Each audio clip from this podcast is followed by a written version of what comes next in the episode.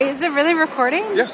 Hi, this is Mia from the I Want Your Sex podcast, uh, MiaOnTop.com, and you're listening to Masocast. Uh, this podcast is intended for adults 18 and over, uh, and if you are of age, enjoy. It's a good podcast. Hello, and thank you for downloading another Masocast. Masocast.com is where you can find all of the uh, old episodes, and you can also find uh, links to everyone who's ever been on the podcast. You can donate, you can do lots of stuff. One of the most common complaints I get about the Masocast is that it's too short. Everyone always says, uh, why can't it be an hour? Why can't it be, well, whatever. So today, gonna try something uh, a little longer than usual. Usually I try to keep the episodes around 20 to 30 minutes. Today it's gonna be closer to 40, and it's a conversation with my friend Mistress Yin. You can find her website, Mistress Yin. That's Y-I-N dot livejournal.com. As per usual, I started by asking her about her introduction to BDSM. I think it goes back to childhood, but you know, because I think that all children have a sexual inherent sexuality too, and I think sadomasochism was definitely a part of my childhood. Um, violence was part of my childhood, so I saw that on on a, you know maybe not a day to day basis, but definitely on a weekly basis and a day to day fear of violence in the household um, from my fathers. And um, not towards me or my brother, but more towards my, my mother. So it's something that I grew up um, linking violence to something that's intimate um, and you know something that's about power or definitely about uh, but also that's something about nurturing and all these dynamics of victimhood um, as well as as i said before dominance over somebody.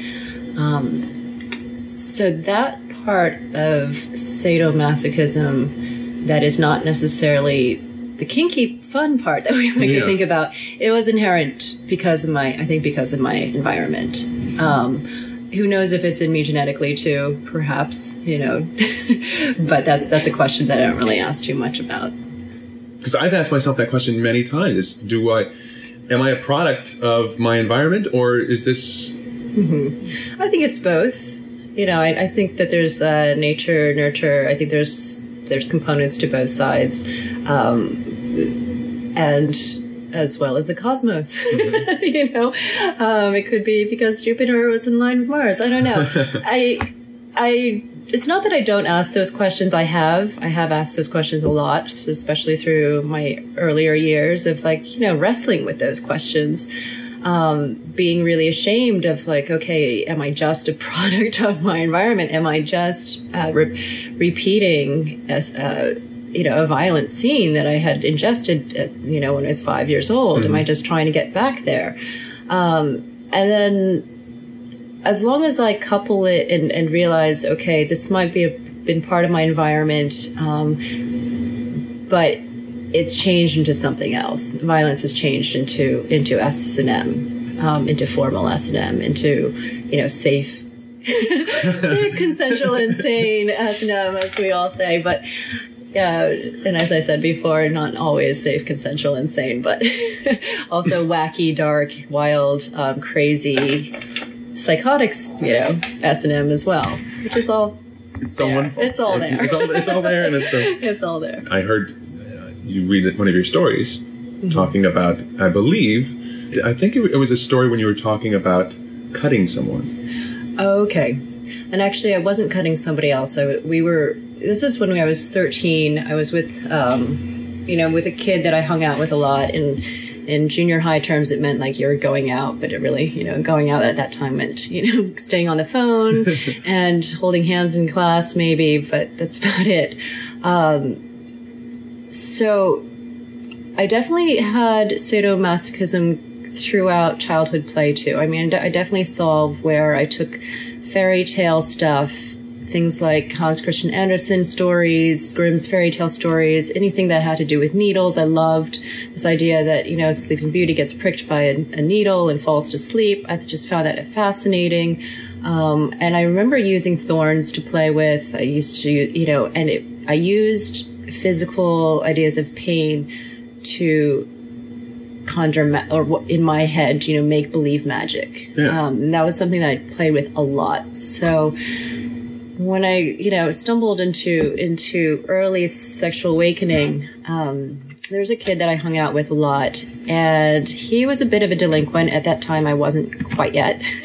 I was still a bit bit of a nerd. Um, not that I haven't, you know, have ever grown out of being a nerd, but um, I was a very goody two shoes person uh, and really sheltered from the world. And um, this kid came into my life, and you know, he smoked, he cursed, and he was just everything that you know I wasn't allowed to be. So he came into my life, and after school one day, he had brought um, you know a pack of razors and just showed me that he cut himself. And gave me a blade as well and you know it resonated with me this idea of of sharing this intimate feeling of of tearing the skin and and feeling so alive you know feeling so um so so much like this is what matters to me is is this this idea that we're together we're sharing um, a secret and we're sharing something that's of ourselves that's our, of our bodies and that is completely just in the moment and has no you know and there and there was obviously like a certain type of ritual to it too that we're just sitting there um, with our endorph- endorphins pumping. And you know it was definitely um, a sexual act for me. Um, but uh, and I also remember at one point too that uh, he had taken one of my earrings and given it, you know, asked me to pierce him with the earring, and in which I did so, you know, so quickly, and it was just, it was just, it was a thrill. It was definitely a thrill. So So was he the first person? I mean, uh, you you mentioned that you were playing with thorns and, and things like that, and, and you'd always. Uh, I never really thought of the Sleeping Beauty thing before, but that's absolutely right. Yeah. Um, was he the first person you were with in that in that context, in that context? yeah, I was thirteen. Yeah, that's pretty. I wasn't yeah. going to get any younger than that in terms of like a sexual. I mean, I was, as I said before, I was pretty sheltered. So, and then from there off, I was sort of off to the races in terms of like searching for sexuality and all the wrong or wonderful places, all the dark places. So what was the what was the? Can you take me on some of that journey that after after that what what happened? Well, it was um, it was a really turbulent, you know, journey. Definitely. Um, it wasn't something where okay, I did a cutting and then all of a sudden I knew that I was into S and M and that I was you know buying leathers and reading the 101 handbook. It was definitely a, an extremely difficult search for myself, um, knowing I was a ma- sadomasochist, um, a very very deep sadomasochist. I needed pain. I also needed to give pain, and um, so anyone who became close to me, including good good friends, um, I would somehow find a way to have them let me hurt them. Um, whether it was you know talking to girlfriends and, and like playing out these sort of witch seances and and having me tie them and then use use you know something to, to hurt them just as a ritual you know that you know the, the girls do you know. Or maybe boys do too. I don't know. But um, it was sort of like our rite of passage. And i think that kids do inherently make rites of passage for themselves um, you know either privately or socially in like fraternity hazing whatever you know i can kind of compare it to that as well. But any intimate partners you know that i started off having in in high school they uh they just got you know beaten up. They just got beaten up with and bitten a lot. I mean you know i think about actually how how like i must have been a really terror like terrifying person to kiss because somebody would come and like you know i'd have a boyfriend who would kiss me and i think i would just kind of go at them vampire like you know like I, I needed to sort of not just feel their mouth against mine. I needed to be able to sink my fingers into them. I needed to just kind of wrestle with them slap them and and get to that point where it's um where i feel like they're surrendering something to me. This has been a common theme that I've heard from several people. Mm-hmm. In your situation, w- were, was it difficult dating, uh, or were the guys just up for anything because they really liked you? Um, some of you know, some people were definitely into it. Um, in high school, I'd say about two of the boys were into it, and then one boy just got incredibly scared off after at the first kiss. I, I just, you know, he just avoided me, like, like you know, completely. I mean, I didn't really date people in the same high school as me either, so it, that didn't really matter. Right. but like, but. Uh, yeah, I mean, I think that they just because I was, you know, I was a switch. I am a switch, so it was sort of like the guy I was with in my senior year of high school when he was he, he was a college kid. Um, was kind of into doing both sides, so it was it was fine. And he was, you know, he was an art students guy, and I, you know, it wasn't like I was dating a lot of mainstream people at the time.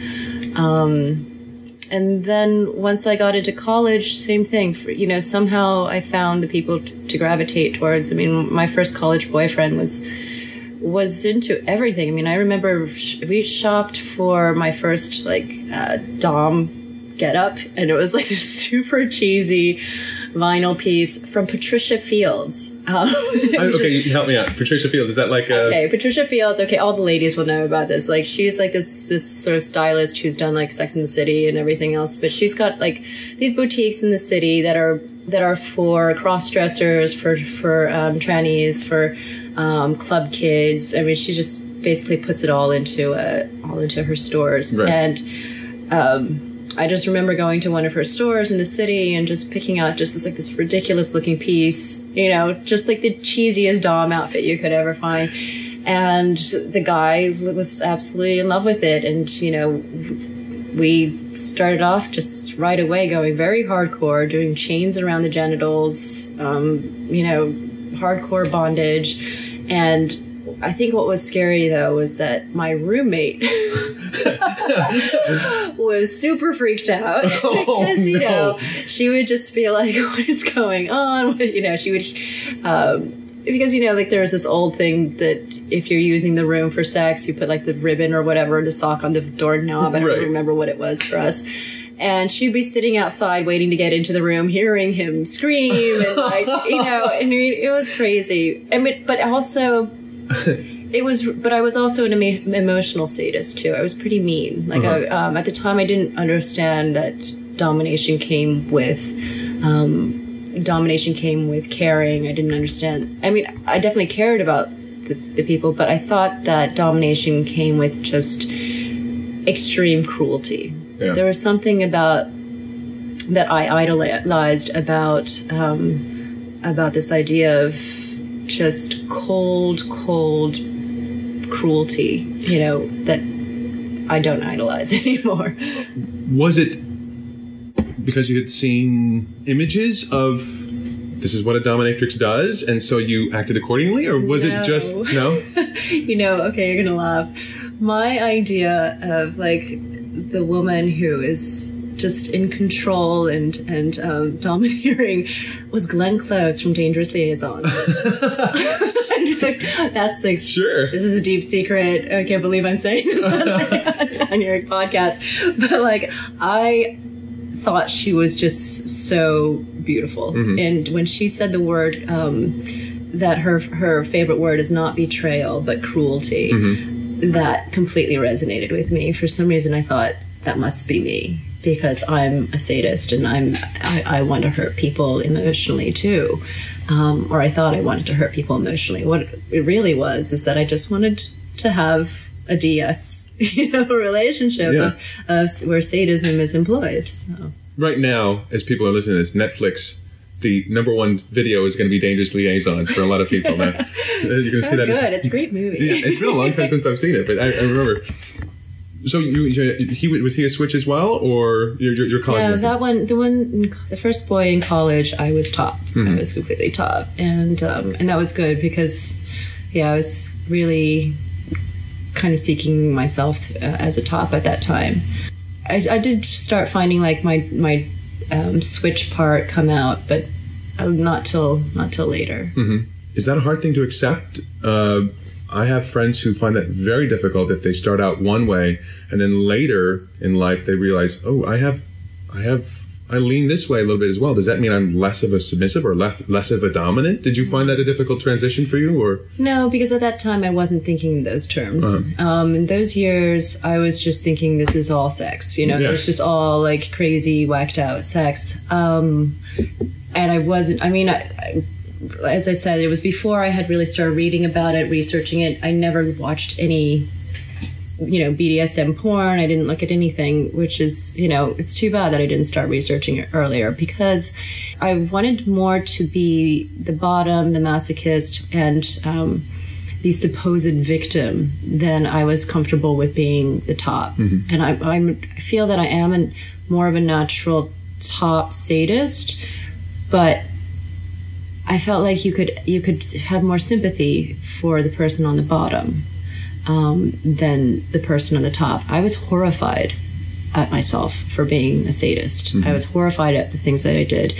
Uh, and I, I pushed myself to limits, you know, during those times when there was, you know, plenty of drugs, drinking, and um, just, you know, just crazed behavior going on where I would just push the limits of, of anything that was safe. You know, I put myself as well as my partners into really dangerous, dark situations and was, you know, paid a lot of, I, I paid the, the price, a very, really high price coming out of it. I mean, it, it, it damaged me for a while, my idea of what it means to be a sadist. Um, and it, it wasn't until I started being able to read about it, um, read about BDSM and um, more that I finally realized, okay, other people do this too. Okay, you know, this is this is not just some, you know, something that's stuck in a basement down in down in the meatpacking district. This is something that um, that intellectuals have written about that you know people can be respected about and it was life-saving to find bdsm to feel like okay I can I can relate to myself all over again in a different way. So I, I sought it out in different ways. I sought it out through cabaret. Um, you know, while I was in college, I actually started doing fetish cabaret at this place called the Blue Angel, which was this um, fabulous, you know, underground scene in in Tribeca, and for a while I felt like that was empowering because I was taking my sexuality and putting putting it on stage. And I felt a little safer because I was on stage. And it wasn't you know it wasn't going to get out of hand. It wasn't going to get t- too messy because it was on stage in front of everybody. Yeah. um, and then you know and then I started searching more and more for an actual community and actual um, rules. I started searching for rules for myself because I needed, as a sadist and as a top, I needed rules for myself because I was, you know. How did you find rules? Hmm, good question. the first thing was reading. You know, reading reading about BDSM through. I remember taking a class and actually um, in at Columbia on sexuality, and there was a there was this great book called Social Text um, where they there's an article written about Madonna of all people, and she really, you know, at the time she was putting out a lot of fetish stuff that no one really put out there before, Yeah.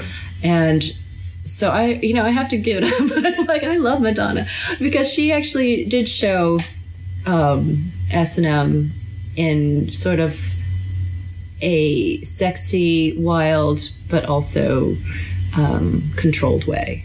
Well, you remember So- the book Sex that she had? Yeah, that exactly. That was so hot. I love that.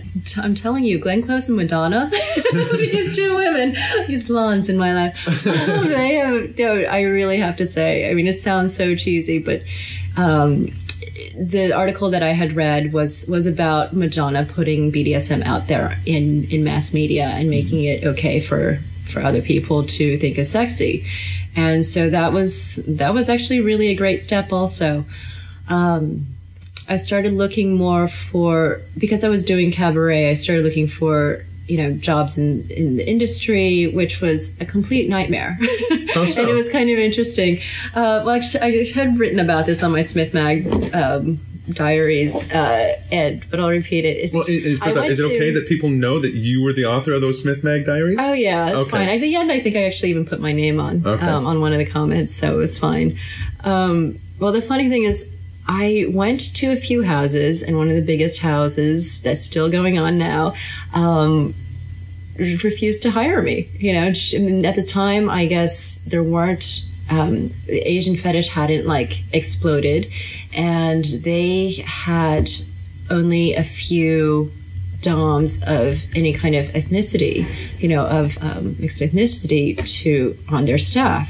So I was told by the receptionist that they already had an Asian mistress, that she was thinner than I was. and That's that- crazy. And that, you know, but if if a client called who wanted an Asian mistress and she wasn't available, then they'd call me. And I was just appalled. I was like, oh, that is you're only going to call me if they want an Asian mistress. I mean, I just felt like, okay, this is affirmative action in the absolute wrong, most like back ass way. Yeah. you know? Well, it's also that says just that in and of itself says so much about that particular house. Oh, yeah. Right. Mm-hmm. That they weren't going to ask. They didn't ask you anything about experience. They didn't ask anything about. They had on, They only had one thing in mind when they looked at you. exactly. That's horrible. Yeah. So how did how did how did you not just give up? Try, I mean, I, Well, I did. I gave up um, trying in New York because the second, then the second house that I went to um, was this small little, little um, dungeon space uh, that was very creepy. But the headmistress there was um, this really tall German woman who basically told me that you know if I if I wanted to you know start in the business then i had to submit to her first and she also just you know said you've, you've got to like do all these things and like tailor your look and whatever and i just basically just i left you know i quit and um do you think it was because she was being seedy, or because she was like the old guard thing? You know, the old guard. They the believe you should start out as a submissive and work your way up. right this idea of apprenticing um well it wasn't it wasn't necessarily just that. I mean because i worked there for like maybe a few hours in the afternoon with her where she was answering the phones. And um, a client had called in and so she was telling the client who was there but she was trying to do it in a third person rather than saying oh i am mistress um, such and such you know and that i am like this and i'm like that and then there's mistress yin and she's like this and she's like that. Instead she you know she said okay you know mistress and she was talking about herself um, you know mistress germany let's just say is you know you know, five nine, willowy, gorgeous long hair, pale skin, you know, um, wields a whip like you know, like a cat, and and then she said, and then there's Mistress Yin, and she's shorter, Oh, Jesus. and that was it. Okay, Okay, so my horrible. description was I was shorter.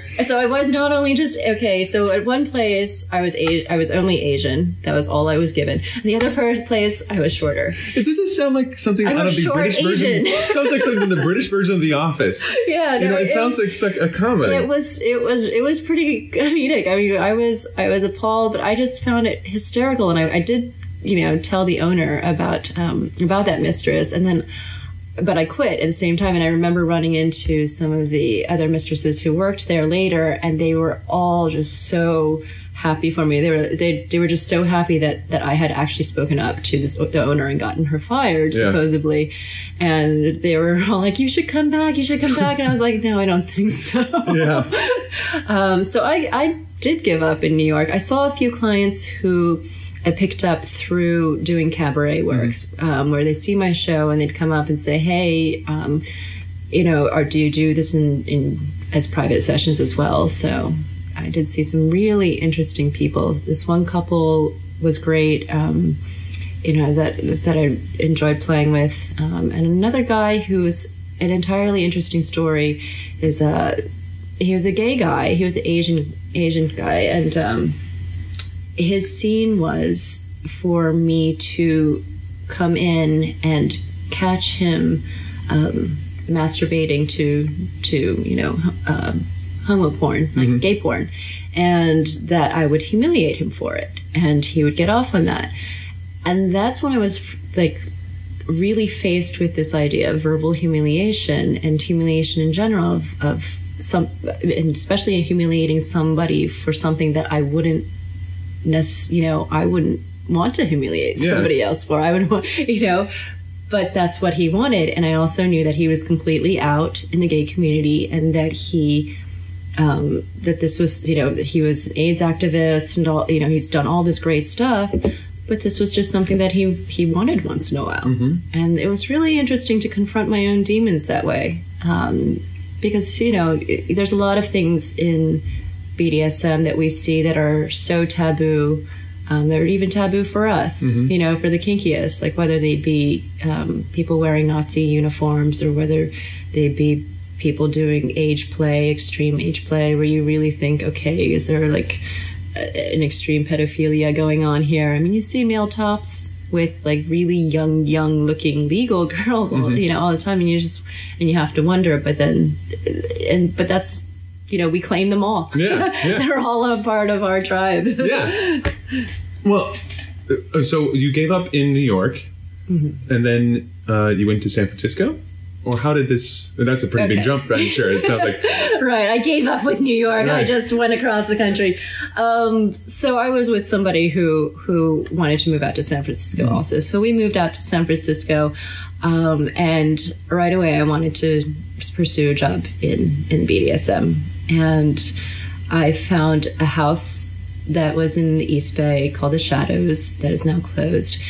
That was you know, as soon as I walked in, I just felt like this is a really amazing place.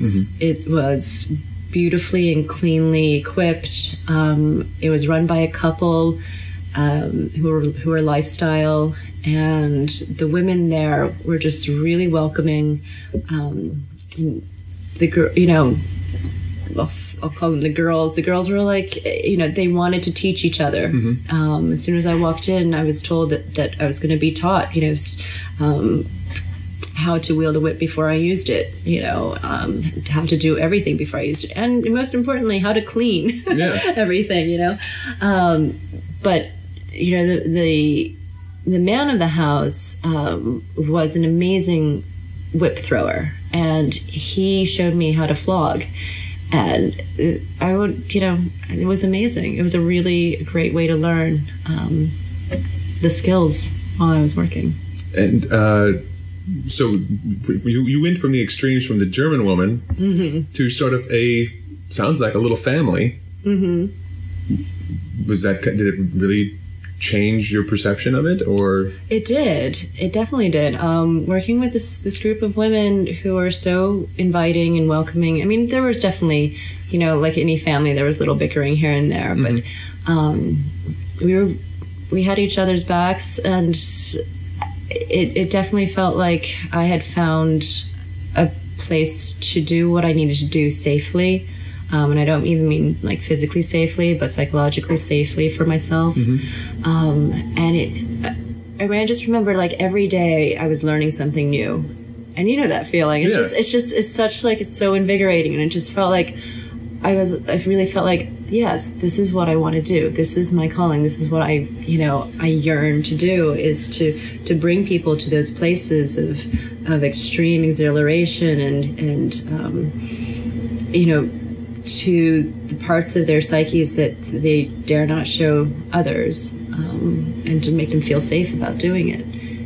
And that's a, that's one thing that uh, just listening to what you've you've talked about so far, even is that uh, it almost sounds like you're you you've gone out of your way to try to help someone and to help others not feel the shame that you felt maybe when you were first starting out. Yeah, I mean that's that's definitely important to me. I feel like that's I feel like that's a lifelong commitment to kink. Actually, Yeah. is um, taking the people who who are coming in and feeling uneasy about it and really showing them that it's such a beautiful thing to embrace, and that as soon as they can embrace it, um, that they'll f- lead richer and just much more like a, you know stronger senses of themselves. Um, this is going to be another one of those things that's not a question; it's just a statement. Okay. It, but Should I may- respond with a question? You can, you can respond with a question. Okay. I, I'll read. I'll read your live journal about some of the things that you are doing and exploring, and, and there have been times when you've you've written about an act that would scare the crap out of me. Under normal circumstances, if someone even were, were to say, um, hey, do you want to shove a harpoon through your forehead? I would say no. There's something about your writing that you can make shoving a harpoon through someone's forehead sound appealing, and I don't know, I don't know what it is. If it's because it sounds like wow, I, I, I've been surprised by things that you have written about, like piercing or whatever that, that I would think, wow, yes, that that sounds amazing. Uh, and I think that's one thing that reading your blog has shown a lot about is that it's not so much what's happening, but how and who.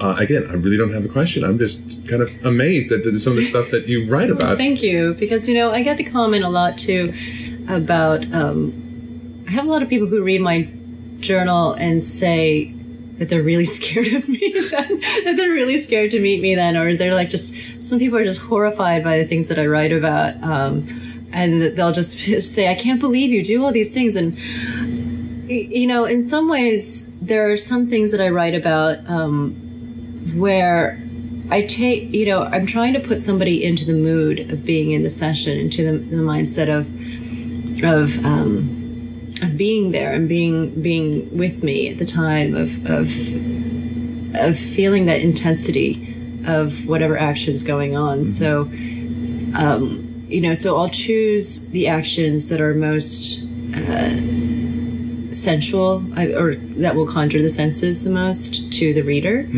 Um, but I also want to take this time too to separate the differences between my writing and then some other people's writings who write for me for my blog, um, which you know, Slave Seven or Moan or um, a few other people have uh, um, done V. some. Yeah, V exactly has, have done pieces that I've I've displayed on my on my journal, and the purpose of that too is because I want people to also see that whatever I see as a top, there's another story to it, and that is that of the bottom, and that they're going to see something else, and every bottom sees me through their own lens. You know, um, the the way my connection to V, my connection to Seven, my connection to Moan, you know, um, or to Debbie, you know, th- there's going to be a different. Um, feeling how they feel about me you know whether it's one of like extreme fear and because that person wants to hold on to fear and that's their kink as opposed to somebody who comes to me and really looks for this strengthening of of ritual of of you know rites of passage of feeling like they're they're um grounding themselves through S&M rather than rather than putting themselves into you know into the fringe Yeah. Because that that fascinates me too because whatever i do and you know i can write about it from my perspective but it's amazing to hear then what the other person was thinking or how they even see me Yeah. you know because so many people think of me in a completely different way So, are, are I you, are you often surprised uh, about how others uh, perceive you, whether it's in a scene or? sometimes yeah Well, I, I mean, I, I'll admit, we were talking about this earlier before we started recording. Is that, um, I think the last time it came up, it was we were on our way to a, a party that you were throwing, and uh, someone kind of just mentioned, oh, they heard that this party was happening, and they mentioned you, and they thought she's. They said she's very. Um, what was the word they used? Not cold. They, they said she's stern. That was it. She's a very stern person. They said, and I said, Yin.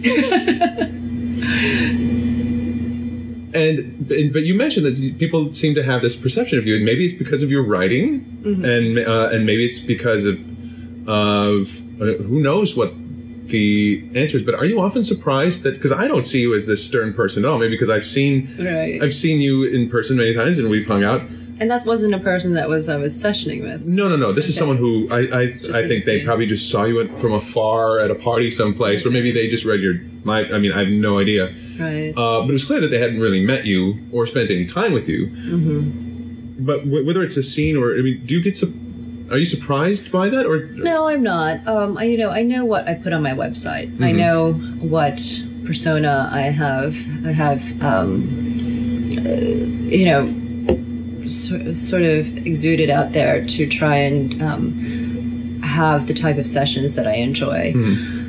And I know that one thing that I really do enjoy is this is is you know this idea of of training of um, you know this idea of discipline but i'm not speaking of discipline in a way where where you know thinking like oh you know bad slave slap them on the ass kind of thing mm-hmm. but just this idea of um, and i'm going to say like this idea of martial discipline this idea of martial art discipline of like that you're disciplining yourself to be within the moment um, so and and to you know take S and M as as an art form, mm-hmm. um, as well as an that is an erotic art form. Yeah. Um, so I know that I, I do have that persona out there, and I'm fine with it. Um, but the people who are close to me know that I am just really silly, you know, that I'm wacky, and that uh, I'm not that I'm not that person all that all the time. Yeah. But it's definitely some um, a part of my S&M practice that I really do enjoy. Um, as I said, you know, Glenn Close imagined her in a military uniform saying the word cruelty. Yeah. You know, I mean, that's that's something that's really gorgeous to me still. But at the same time, I think now that I I see, you know, w- the idea of even just the idea of training. Mm-hmm. Um, you know, people use the word slave training and they think it to mean, you know, to serve the mistress to the best of, you know, the mistress wants exactly how all slaves to be the same, like the stable of of nameless and faceless slaves that have you know barcodes on them and like you right. know, and you know that's a great fantasy. It's really fun. Um, but my idea of actually training is to you know work with somebody and to really pull out the best of what they have to give to me, but also to themselves. Mm-hmm. Of submission, like the most beautiful part of submission to themselves, whether it be service, if somebody really loves service and they want training in service, then I'll go down that road with them of, of saying, okay, let's let's you know make it so that you're really proud of your service mm-hmm. or if you're a masochist then let me i'm going i want to teach you how to be able to take pain and use it for yourself to get really high and then also using that breath training um, that you know people in martial arts use, yogic use. Um, you know, Lamaze classes are all about, mm-hmm. about taking pain yeah. and using it. Um, so to even teach masochists how to uh, train themselves to be able to take pain and, and make it glorious, and then also in in that being able to take more for me because I love pushing somebody who's a masochist mm-hmm. to that to that all you know not to break them but just to, to bring them to the state of um, exaltation in themselves uh, one thing that by uh, taking this from your writing and also from what I, I, I know of you and you, you do like ritual a lot mm-hmm. and uh, and it's and it's so for lack of a better word romantic on how you on how you apply ritual with not just your interactions with SM, but also with your friends.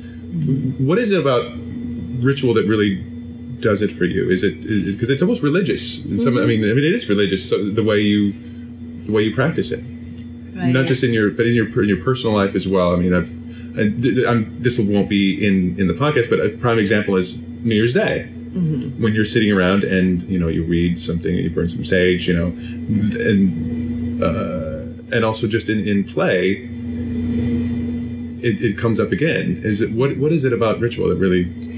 I think you know, the acts of ritual is about bringing somebody's consciousness into the moment, so that they can just truly just be aware of what's going on, what their actions are, and not that they're just reacting or um, blowing through a moment carelessly, um, where they're not noticing every. You know, I want somebody to like come into ritual noticing all of the details, feeling like this is a special time, this is a special, you know, um, time for them just to leave everything else that they need to think about later on and all the activities down the road, you know, all the chores they need to do, leave that behind and just give themselves this moment, whether it just be um, the ritual of sitting down with friends and sharing. Um, sharing something special from their heart, or whether it be the ritual of marriage, mm-hmm. let's say. Um, because the moment is you know okay i'm going to get really woo woo you no, know like no, because no. the moment is what we have you know and then on the other side of the moment is death. And I've had a lot of death in my life. And I've also had a lot of searching for death in my life through sexuality, through violence. Um, and that is actually what's on the other side of sex. And that's what's on the other side of S&M, too, is this idea of pain, death, um, that it's there, it's there for us. Mm-hmm. And then the other side is living and, and, you know, this moment. And so taking the moment and making it sacred is um, is about saying this is this is the other side of death. Let's let's take this time of life now and make crystallize it into something. And then because later on it's it's going to be gone. Yeah. you know, so that's what I, I feel like ritual is so important to me. Um, I think that all all rituals are about death. I think you know whether it be, as I said, whether it be a wedding ritual, whether it be a ritual of of you know it, religious rituals of baptism, religious rituals of of you know um, about mitzvahs. It's about a rite of passage of time in your life because this is you have to mark you have to mark the times in your life um, because as, the, as I said, you know the other side of that is is death and things go so quickly that there's so much of the everyday that we have to do. We have to do our laundry. We have to catch the cab. We have to, you know, um, apartment search, which I'm doing now. you know, like we have so much going on that when it to, to make a moment meaningful is to set it down and to um, to give it that reverence, you know, and give yourself that reverence. For the record, go woo woo anytime you want. That's so beautiful. I really liked how that sounded. That was great. So, if someone wants to find your writing on, uh, Oh, in the print mag. yes, Okay, so that's going to be called the Looking Glass magazine, and um, it's not a it's not a fetish magazine. It's not a magazine that's based on BDSM, and the story that I write is actually a, um, it's a story about an intimate relationship that I had, and you know I, I mix it up a little bit just for the sake of um, for the sake of you know protecting people. Um, but it's you know it's a it, it's not necessarily um, one about being a dom a, a dominatrix um, who is sure of herself. It's definitely about being somebody who's trying to find um, intense love and um, not necessarily doing it right.